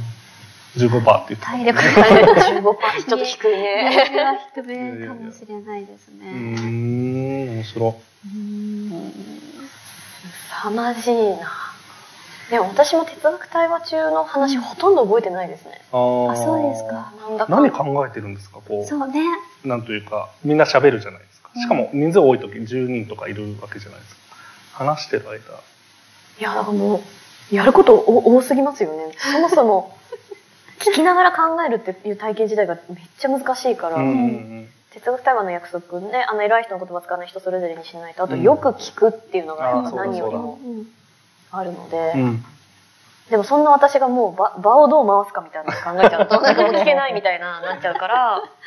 でも同時にこう、場全体をこうケアしながら、うん気にかけながら話すので、だから本当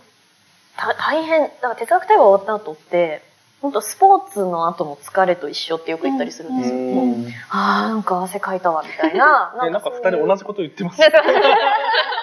てる。すごい面白いな。うん全然、まあ全然でもないけど違うことをやっているのに。うんスポーツなんだ。。スポーツの後みたいになっていて、あ脳にびっしょり汗をかくとかよく人は言ったりしますけど、その時に、なんだろう。私、この私が紛れもなく喋ってる。その意味で主体性っていうものがこう回復していく感じではもちろんあるんですけど、うんでも、場に喋らされてるとも言える。うん場みたいなものが今喋ってる。場が考えてるみたいな。えー、ラプールっぽい。面白いへーだから10人とかが考えてるって感じですね。うんだからなんか普段、あ、私こんなよく言うのが、その、誰かどなたかお話しされて、うんうん。あ、私こんなこと考えてたんだって話し終わった後に言うってい。ううんうんそれ変なことじゃないですか。私はこう考えますっていうのが、多分おそらく話し合いの場の想定なんですけど、うんそうじゃなくて、話してこう、口からボロボロボロボロボロって出ちゃった後に、うんな、なんですかこれは？みたいな。本人が。ああこんな、すいません、なんかわけわかんないこと言ってますみたいな。全然わけわかんなくないんですけど、うん本人的には、なんだろうこん。でもこの私が考えてる。でもあなたに、が聞いてるからうん話せるんですよね。うん誰かが聞いてるから話せる。あなたに問われたからうん語ってしまうってーいう受け身うんうんとしての主体性。それでも、みんなでやってるスポーツな感じもしますね。確かに場によって、要するに自みんながプレイヤーではなくて。場が、まあみんなプレイヤーなんだけど、場っていうものに、こう、なんていうのかな、振り回されているというか、本当に本当そう、に。なんかこの場をどこにやっていくんだってことをみんな意識しながら、で、この場にいろいろ出てきて、いろいろ出てきたもので作られたこの場に対してまたなんかそこから触発されて、うん。なんか、うわわって出てきて、みたいうんうん そうです。ね。へえ、面白なんか、中道体ってすごい最近うんうん今聞いたりする言葉だと思うんですけど、なんか、中道体のなんか映像学とかの本とか読んでたりとかすると、なんか、こう、作りながら、い。うん。作るって客観がありながらでも受動なんかこう作りながら次のものが見えていくみたいなあその身体感覚ってすごくなんかさっきの話じゃないですけど螺旋階段に近いなと思いながら